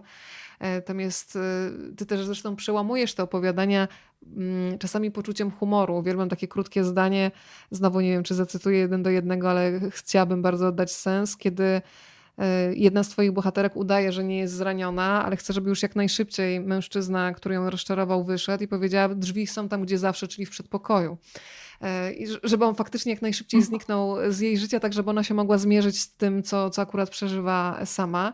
E, jak ważne dla ciebie właśnie było to, żeby te nastroje, żeby nimi operować, żeby to nie była książka, która przytłoczy, ale jednocześnie, żeby to nie było tylko takie lekkie, że przeczytasz e, i nic w tobie nie zostaje, bo twoja książka otwiera bardzo dużo szufladek, ale jednocześnie jest w niej ta świeżość i lekkość truskawek. Hmm. Powiem ci, że no, tam jest dużo, dużo rozmaitych przemyśleń i takiego, takiej chęci wyjścia poza nasze takie stereotypowe myślenie o związku, gdzie mm, no, jakoś tam kulturowo jest to utarte, że związek to są dwie osoby, które żyją razem pod jednym dachem i pod tym jednym dachem uprawiają seks i wtedy I jeszcze w polskiej rzeczywistości oczywiście są to osoby, które są Przeciwnej heteroseksualne, płci, prawda? tak, przeciwnej Tak, tak. płci e, i mm, najlepiej, żeby były po ślubie kościelnym e, i ten seks uprawiały po to, żeby płodzić dzieci. E, I to jest takie nasze wyobrażenie związku, ale mm, te związki są bardzo różne. Są właśnie związkami mm, przelotnymi, przypadkowymi. Są związkami, które, które nie do końca nie do końca e, je rozumiemy, bo e, coś nas ciągnie, ale coś nas odpycha. Są relacjami, w których bardzo ważna jest e, fizyczność, e, a są też relacjami, w których tak naprawdę mm, jest zupełnie co innego istotne, w których o wiele bardziej erotyczny czy zmysłowy może być e, głaskanie po włosach czy muśnięcie dłoni niż, e, niż ten seks, więc e, tak, no, są to też związki, których bohaterki się boją, nie wiedzą jak e, nazwać swoje uczucie, bo nagle okazuje się, że przyjaciółka z dzieciństwa, z którą dorastałyśmy i która była tak blisko, blisko, nagle, mm, nagle czujemy coś więcej, tak jak bohaterki sezonu na truskawki, które przeżywają taką fascynację erotyczną, ale ponieważ wychowują się właśnie w takim świecie, gdzie związek to jest mężczyzna i kobieta e, pod jednym dachem, naj, najlepiej po ślubie, e, więc e, zaczynają się troszeczkę obawiać tego, co się dzieje i, i, i czy też zadają sobie pytanie, czy ta fascynacja mm, erotyczna nie zniszczy ich przyjaźni, czy czegoś nie zepsują. Także te, tak, te związki są bardzo, bardzo różne, dziwne, pokrętne i mm, tak jak, tak jak bohaterki. Dla mnie kluczem do czytania tej książki jest otwartość, żeby właśnie nie nadużywać takich słów, że coś jest dziwne, nienormalne, niemoralne, tylko zobaczyć, że ludzie mają bardzo różne definicje na to, jak funkcjonują w relacji z drugim człowiekiem. E, Dla mnie jedno z opowiadań jest w ogóle o czymś takim jak odwaga, której zabrakło. I zastanawiam się, Marta, jaką jesteś osobą w życiu codziennym. E, I odnoszę to pytanie nie tylko do, nawet nie do strefy seksualnej, bo o to bym nie śmiała pytać, ale o takie podejście do życia. Czy wolisz sytuacje, mm, w które nie wchodzisz z założenia nowe, które są wyzwaniem i żałujesz po latach? Czy zakładasz, że możesz popełnić błąd zawodowy, życiowy, ale przynajmniej wiesz, że mm, podjęłaś rękawicę i spróbowałaś? Bo tam akurat w opowiadaniach mamy pewne decyzje odnoszące się do strefy seksualnej, ale myślę, że ten temat można bardzo ładnie rozwinąć w coś bardzo uniwersalnego, więc działasz y, i potem czasem żałujesz, czy to jest historia o odwadze, której czasem brakuje? Wiesz co, bardzo różnie. To nie jest tak, że zawsze y, tak samo decyduję, ale powiem Ci, że wraz z upływem czasu y, i mm, taką świadomością, że mm, ja jestem coraz starsza, y, mam już tyle lat, ile mam i y, nie wiem, ile jeszcze będę żyła i jak y, to moje życie będzie wyglądało. No ale mam te refleksje, że już dosyć dużo jest y, za mną. Nie wiem jeszcze, ile jest przede mną E, w związku z czym pozwalam sobie e, zaryzykować i pozwalam sobie mm, robić pewne rzeczy, e, których być może będę żałowała, ale, mm, ale ich doświadczę i nie będę, e, będę się ograniczała. Chyba mm, jestem bardziej otwarta na nowe sytuacje, na wyzwania, na takie też jakieś mm, może i rzeczy, których wcześniej bym się bała, albo bym sobie 10 razy zadawała pytanie, czy aby na pewno, czy warto. Mm, Ale mam już 40 lat, a nie 30, a nie 20. E, Jestem o wiele bardziej pogodzona mm, ze sobą i, i z tym, jaka jestem. Jestem akceptująca dla siebie. E, I, I to chyba pozwala mi cieszyć się tym, co mam, afirmować e, i dziękować za to, co jest i nie bać się. Mm, I nie bać się wchodzić w różne sytuacje. Marta, powiedz mi, jak zareagowała na książkę Twoja córka? Bo teraz mi to pytanie przyszło do głowy. E, ile z tych tematów przedyskutowałyście? Myślę, że to też jest córka, mama. To bardzo często są takie osoby dla siebie bardzo bliskie, które sobie kibicują. E, a jednocześnie te tematy są tak intymne, właśnie kobiece. Czasami jest nam dużo łatwiej porozmawiać z obcą osobą niż z najbliższą. Więc e, jak tutaj ta czytelniczka domowa zareagowała na sezon na truskawki? Co, mm, podarowałam mojej córce książkę. E, ona na razie jeszcze jej nie czytała, odłożyła ją na później. Mm, Natomiast y, ogląda te spotkania, słucha tego, co mówię, czyta wywiady i mówi tak: Mamo, właściwie cały czas mówisz to, co już dawno mamy przedyskutowane. Ja to wszystko wiem. Więc cieszy, cieszy mnie to. Ja też powiem Ci, ja nie wymagam od mojej córki tego, żeby y, czytała y, moje książki. Powiedziała mi, będziesz chciała, to przeczytasz, nie będziesz chciała, y, nie, nie musisz. To jest Twoja decyzja. Wiem, że dla. Mm, myślę, że każdy pisarz czy pisarka mm, spotkał się czy spotkała z czymś takim, że zdarza się, że bliscy czytając powieść próbują doszukiwać się tam opowieści o, so, o samych sobie. E, I czytają to przez pryzmat e, tego, że mm, no, są moimi bliskimi, w związku z czym e, mogą domniemywać, że ja opisuję tam swoje przygody, albo że to wszystko przytrafiło mi się, a oni o tym nie wiedzieli. To jest trudne, to jest, wiem, że to może być trudne, że to um, może być też niezrozumiałe, zwłaszcza, że ja piszę, często daję mrugnięcia okiem w, tym, w tych opowiadaniach do czytelników i czytelniczek i jeśli ktoś jest uważny, to, to te mrugnięcia okiem wyczyta, że to jest o mnie, chociaż to wcale nie jest o mnie. Tak, e, w opowiadaniu e, kochanek w ostatniej scenie, w której dziewczyna przychodzi do e, sklepu muzycznego, w którym chłopak e, puścił e, piosenkę Gloria i śpiewa o dziewczynie, literując jej imię. Literka po literce, dziewczyna mówi imię literka po literce M-A-R-T-A, więc tak. trudno się nie domyślić, że dziewczyna ma na imię Marta, tak? Ale to są takie moje, moje zabawy, które wcale nie świadczą o tym, że to są moje przygody. Więc...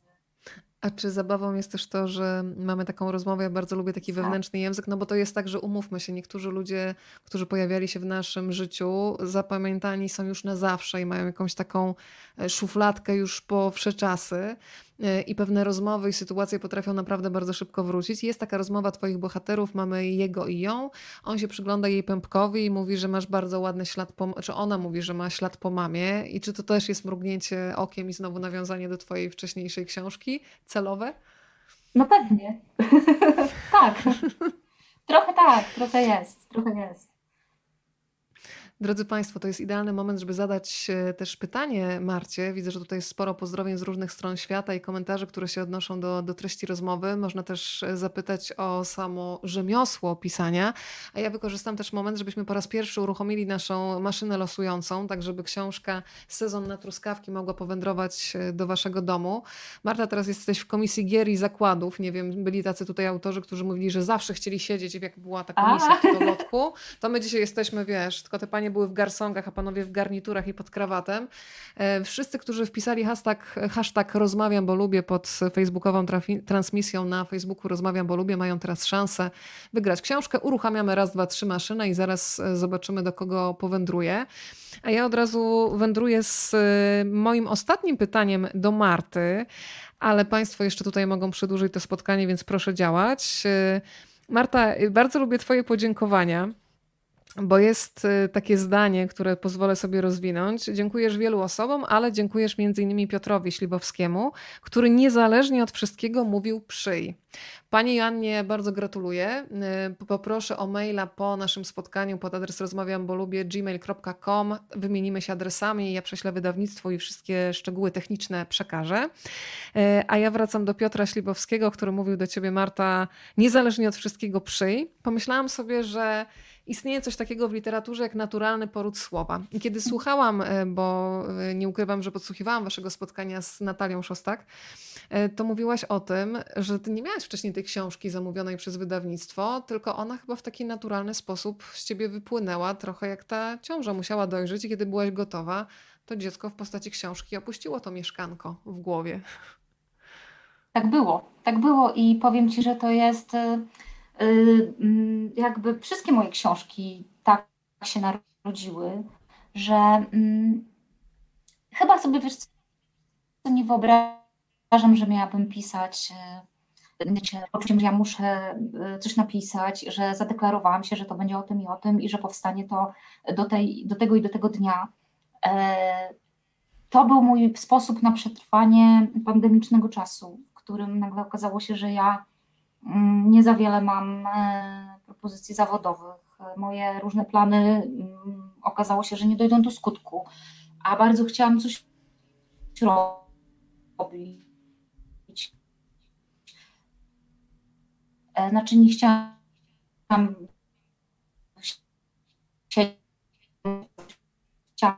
Marto, znikasz nam znowu. Dźwiękowo nam znikasz, ale wracasz. Mhm. Dobra.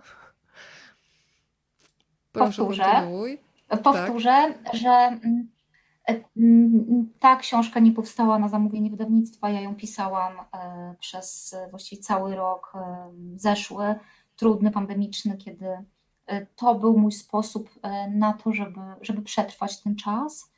Literatura, pisanie dawało mi jakieś takie poczucie sensu i miałam na tyle mm, w sobie przestrzeni i miałam też na tyle czasu, żeby mm, dokopać się do samej siebie, bo to był proces y, twórczy. On polegał na odnajdywaniu w sobie tej właśnie dziewczyny dorastającej, tej nastolatki, e, o której już zapomniałam, e, i takim też trochę powiedzeniu jej, tej właśnie nastolatce, to wszystko było ok, nie ma się czego wstydzić, to, co robiłaś, wcale nie było złe. E, I, i, i chyba, chyba to była moja taka strategia pisarska. Bardzo się cieszę, że Państwo znaleźli sposób na przedłużenie spotkania. Jest pytanie od Pani Kamili. Tyle dobrych słów o kobietach, niełatwych tematów z nimi związanych. A co dla Pani Marty oznacza jestem kobietą? O, Rety, to jest bardzo trudne pytanie. Nie wiem, czy Ja mi zawsze powtarzam, czasu. Marta, że wiesz, że łatwe pytania są dla mniej zdolnych, więc Niestety, ale musisz się z tym zmierzyć. Mm, ja myślę, że odpowiedzi kryją się w książce, która jest o takim właśnie byciu kobietą i różnych etapach y, tego bycia kobietą, mm, odkrywaniu siebie, rozumieniu siebie, pozwalaniu sobie na pewne jakieś też przełamywanie takich kobiecowości. E, jest jakiś też niedefiniowalny, tak? Jestem człowiekiem, jestem kobietą. E, chociaż też e, to, że jestem kobietą, mm, sprawia, czy sprawiało, mm, że w iluś kwestiach miałam podgórkę, właśnie tylko dlatego, że jestem kobietą. Więc bardzo, bardzo złożona. Tak. Nie ma prostej odpowiedzi. Nie wiem. nie, wiem jak, nie wiem, jak to odpowiedzieć po prostu w prostych słowach. Ale, mm, ale e, to, co, to, co muszę dodać, że mm, to, co lubię, to afirmować swoją kobiecość, cieszyć się nią, e, nie wstydzić się jej, korzystać z niej. To jest chyba dla mnie tak. Od, o, I odważać się być wolną, pozwalać sobie na przekraczanie granic, pozwalać sobie na doświadczenie. Pan Piotr, czyli też stały bywalec Rozmawiam, bo lubię, pyta. Dobry wieczór. Czy ta książka to dla Pani misja, czy raczej skanalizowanie własnych odczuć i przeżyć? Pewnie miała Pani sto innych tematów, ale dlaczego właśnie ten wypłynął z Pani wnętrza? Wypłynął z mojego wnętrza ten temat, dlatego że miałam poczucie, że mm, bardzo mało e, jest książek, które by ten temat poruszały, które by go stawiały na pierwszym miejscu. E, jest to też w pewnym sensie kontynuacja wątków, które podjęłam w mojej poprzedniej książce, we Frajdzie, która ukazała się trzy lata temu, e, powieści, e, w której właśnie bardzo ważną rolę gra cielesność, erotyka, intymna relacja pomiędzy dwojgiem bohaterów. I po Frajdzie miałam taki niedosyt, chciałam powiedzieć coś więcej, powiedzieć też troszeczkę inaczej E, dalej eksplorować ten temat. Dawało mi to bardzo dużo radości. Chciałam napisać też książkę, która by dawała radość innym. Mm, powiedziała Marta słowo relacja. Relacja to też jest e, Twoje wydawnictwo, które bardzo gorąco e, pozdrawiamy. E, w osobie Izy, przede wszystkim to Iza jest dzisiaj taką dobrodziejką, która pozwoliła mi wylosować dla Państwa dwie książki, więc na zakończenie tego spotkania, jeżeli ktoś jeszcze chce dać losowi szansę, to bardzo proszę, hashtag rozmawiam, bo lubię, jeszcze 30 sekund ostatnich dla Państwa na takie, a nie inne działanie. Ja pozwolę sobie jeszcze zamknąć nasze spotkanie fragmentem fragmentem z książki Sezon na truskawki. Marta jest y, taką mistrzynią, że potrafi napisać, słuchajcie, opowiadanie o księżycu mm, i księżyc staje się bohaterką, prawda? Nawet nie bohaterem, a bohaterką. Jak ty to robisz? I to jest znowu zabawa słowem, językiem, można, można. Tak się złożyło, tak się złożyło. Chciałam napisać opowiadanie o księżycu, a mm, kiedy zaczęłam pisać o księżycu, to słowa zaprowadziły mnie w zupełnie inne rejony. E, księżyc rzeczywiście jest tam bohaterką. E, tak, e, ale opowiadanie nie jest o księżycu, jest o doświadczaniu własnego ciała, jest o samomiłości. Zdecydowanie bardziej wolę słowo samomiłość niż na przykład masturbacja. Albo samogwałt. Albo samogwałt, co gorsza. Samomiłość i samogwałt. To widać właśnie, jak długo można myśleć o ciele. Tak, więc, e, więc wolę, wolę myśleć o samomiłości i pisać o samomiłości. E, mm, jest to taki właściwie tak, hymn pochwalny na cześć samomiłości, gdzie e, kobieca przyjemność jest na pierwszym planie, kobieta jest tą główną bohaterką, jest rozkosz, jest przyjemność seksualna przeżywana w pojedynkę, wcale do tego nie potrzebny jest e, mężczyzna, który wcale nie musi być przewodnikiem po kobiecym ciele, wcale nie musi być nauczycielem i wcale nie musi kobiecie mówić e, co i jak i na czym to polega, bo e, kobieta sama instynktownie wie. Piękne pytanie od y, pana Piotra i jeszcze widzę bardzo ciekawe pytanie od pani Pauliny. Zaczynam od pana Piotra. Dziś jako dojrzała kobieta mówi pani między innymi książkami. A co powiedziałaby pani sobie jako nastolatce, przed czym by przestrzegła, do czego zachęciła? Myślę, że hmm, powiedziałabym sobie, hmm, bądź dla siebie bardziej wyrozumiała, nie staraj się być perfekcyjna, nie staraj się naśladować innych, bo jesteś wartościowa taka, jaka jesteś e, i akceptuj siebie, nie musisz się zmieniać. E, pielęgnuj w sobie to, co masz pięknego i tego nie niszcz. Chyba, chyba to, chyba powiedziałabym sobie dużo słów o akceptacji, o byciu dla siebie dobrą i o tym, żeby nie starać się za wszelką cenę wypełniać jakichś wzorców kulturowych, które nam są narzucone z góry. To pytanie pani Pauliny jest w zasadzie rozwinięciem e, pytania e, Piotra. Sprawia Pani wrażenie bycia dla siebie dobrą i wyrozumiałą? Czy zawsze miała Pani w sobie łagodność? Czy była kiedyś Pani surowa i szorstka i do łagodności musiała dojrzeć? Mm, ja myślę, że to jest proces, bo to jest proces takiego mm, rozumienia siebie i akceptowania siebie ale myślę, że to mm, widać w moich książkach, w tym jak ewoluuje trochę tematyka i moje spojrzenie na świat. Moje pierwsze książki, które napisałam 20 lat temu, napisałam Ślad po mamie, 16 e, lat temu napisałam e, Małża. To są książki dosyć pesymistyczne. To są książki, w których jest dużo bólu, jest dużo rozpaczy, jest samotność, jest świat, który jest e, A można powiedzieć, niedobry. Jest też krytyka tego świata, który jest niedobry. Myślę sobie, że mm, Tak, tam było dużo gniewu, dużo takiego buntu, złości i mm, chęci właściwie takiego e, przebicia mm, głową muru, tak? walenia głową w mur, które e, teraz, kiedy na to patrzę z perspektywy lat, to, to walenie głową w mur mm, bardziej jest szkodliwe dla tego, który sam próbuje ten mur przebić, ale sam się rani, nabija sobie guza, jest pokiereszowany, ale mur dalej stoi. Teraz z perspektywy lat wiem, że ten mur można obejść, można go przeskoczyć, można z nim zrobić podkop. Nie trzeba walić głową, bo, bo wtedy człowiek się porani e, i będzie mu jeszcze gorzej. Ale kiedy, kiedy miałam 20-25 lat, to tego nie wiedziałam.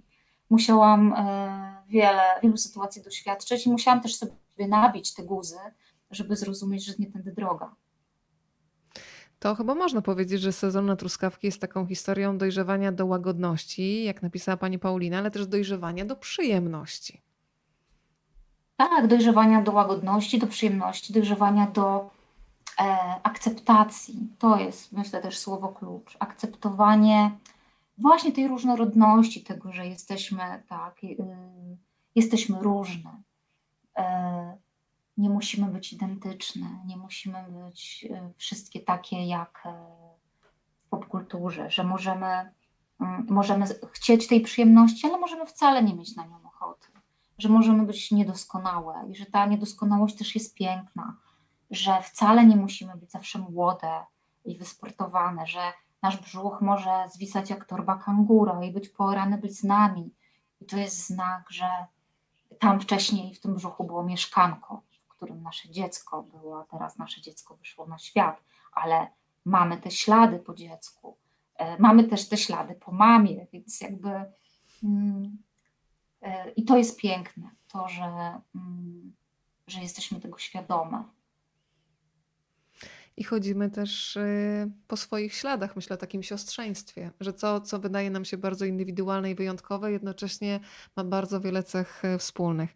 Y, ostatnie cytaty na finał tego spotkania bo był taki moment w tej książce, który też myślę wielu skłoni do zastanowienia się nad tym, dlaczego tak łatwo innych oceniamy.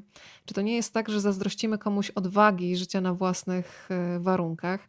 Było w niej coś takiego, co nas fascynowało i odpychało zarazem. Nie potrafiłyśmy tego nazwać, ale chyba trochę jej zazdrościłyśmy. Że potrafi się bawić na własnych zasadach, że nie odpuszcza, że bierze co chce i nie zważając na innych idzie sobie dalej. My nie umiałyśmy w ten sposób, a może brakowało nam odwagi i to tak naprawdę nas złościło. Nie ona, lecz to, jakie my jesteśmy, jak bardzo przejmujemy się tym, co wypada i jak mocno obchodzi nas, co powiedzą inni. I przez to nie możemy być jakie chcemy, tylko jesteśmy takie, jak wydaje nam się, że powinnyśmy. No i ten fragment związany z Luną były takie, które uważały, że tkwią z tobą w grzechu. Spowiadały się z nieczystych myśli i brudnych czynów, nieszczęśliwe, biczujące się zaczerpanie przyjemności, którą można było mieć dosłownie w każdym momencie. Przekonane, że spotka je kara. I kara rzeczywiście je spotykała. Wymierzały ją sobie same, pozwalając, by narastało w nich poczucie winy. Były też takie, które łasiły się do ciebie, żądne podniet, ale musiały długo się uczyć, z trudem przychodziła im akceptacja ciała. Nie potrafiły wyzwolić się od zasłyszanego w dzieciństwie ojej, taka ładna dziewczynka i się tam dotyka? Afe. I to afe przychodziło do nich za każdym razem, kiedy chciały poczuć się dobrze, nie przejmując się tym, co wypada, co nie wypada, co jest tabu aż w końcu dojrzewały do tego, by nie myśleć o tym, jak wygląda ich ciało. Nie dzieląc na miejsca ładne i brzydkie, czyste i brudne, nie zastanawiać się, czy przypominają pin-up girls z rozkładówek, czy nie są z przodu przypadkiem płaskie jak deska, czy może wręcz przeciwnie, zbyt okrągłe w miejscach, gdzie nie powinny. Miały to wszystko wreszcie gdzieś. I jedyne, co je zajmowało, czego pragnęły, to otworzyć swoje wrota raju i korzystać z niego ile się da. I to co, Marta? To chyba takim przesłaniem z otwieraniem brat, bramy raju mm, chyba możemy zakończyć spotkanie. Tak, dokładnie. I korzystać ile się da. Nie bać Drodzy się. Państwo, o tak, ten, ten wątek lęku, który nas ogranicza i z którego warto się wyzwolić, też jest bardzo ważny. To na koniec ostatnie losowanie. Obiecałam, że druga książka szuka dobrego domu, a patrząc to po Państwa komentarzach, wiem, że to będzie Bardzo dobry i czuły dom. Uwaga, uwaga.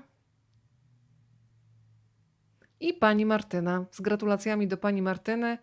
E, Jak pięknie jeszcze pani Kasia napisała na koniec. Chodzenie, chodzenie po własnych śladach. Trochę się boję o swoje córki w związku z tym, ale co tam? Każda z nas przejdzie swoje ścieżki. I chyba właśnie na tą własną ścieżkę trzeba sobie pozwolić. Marta Dzido, pięknie Ci dziękuję za spotkanie i mam nadzieję, Marta, że dasz się jeszcze namówić nie raz, nie dwa na spotkanie. Ja obiecuję, że nadrabiam zaległości i czekam na Twoje kolejne projekty. Wysyłam moc dobrych myśli od wszystkich, którzy dzisiaj byli razem z Tobą i bardzo Ci dziękuję za to spotkanie.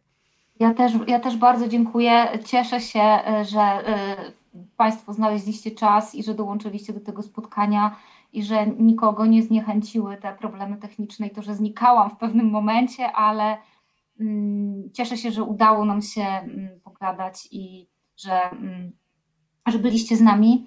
E, Osobiście wolę spotkania na żywo, ale to spotkanie e, bardzo, bardzo dało mi dużo, dużo przyjemności, mimo że e, na online to dziękuję Ci, Weroniko, za mm, taką bardzo, bardzo dobrą energię i, i, i, i fajną rozmowę. Dzięki wielkie. Bardzo Ci dziękuję i mam nadzieję, że uda nam się spotkać niedługo face to face. Dobrej nocy Państwu życzymy mm, i do zobaczenia. Dziękuję Ci bardzo. Dziękuję, do zobaczenia.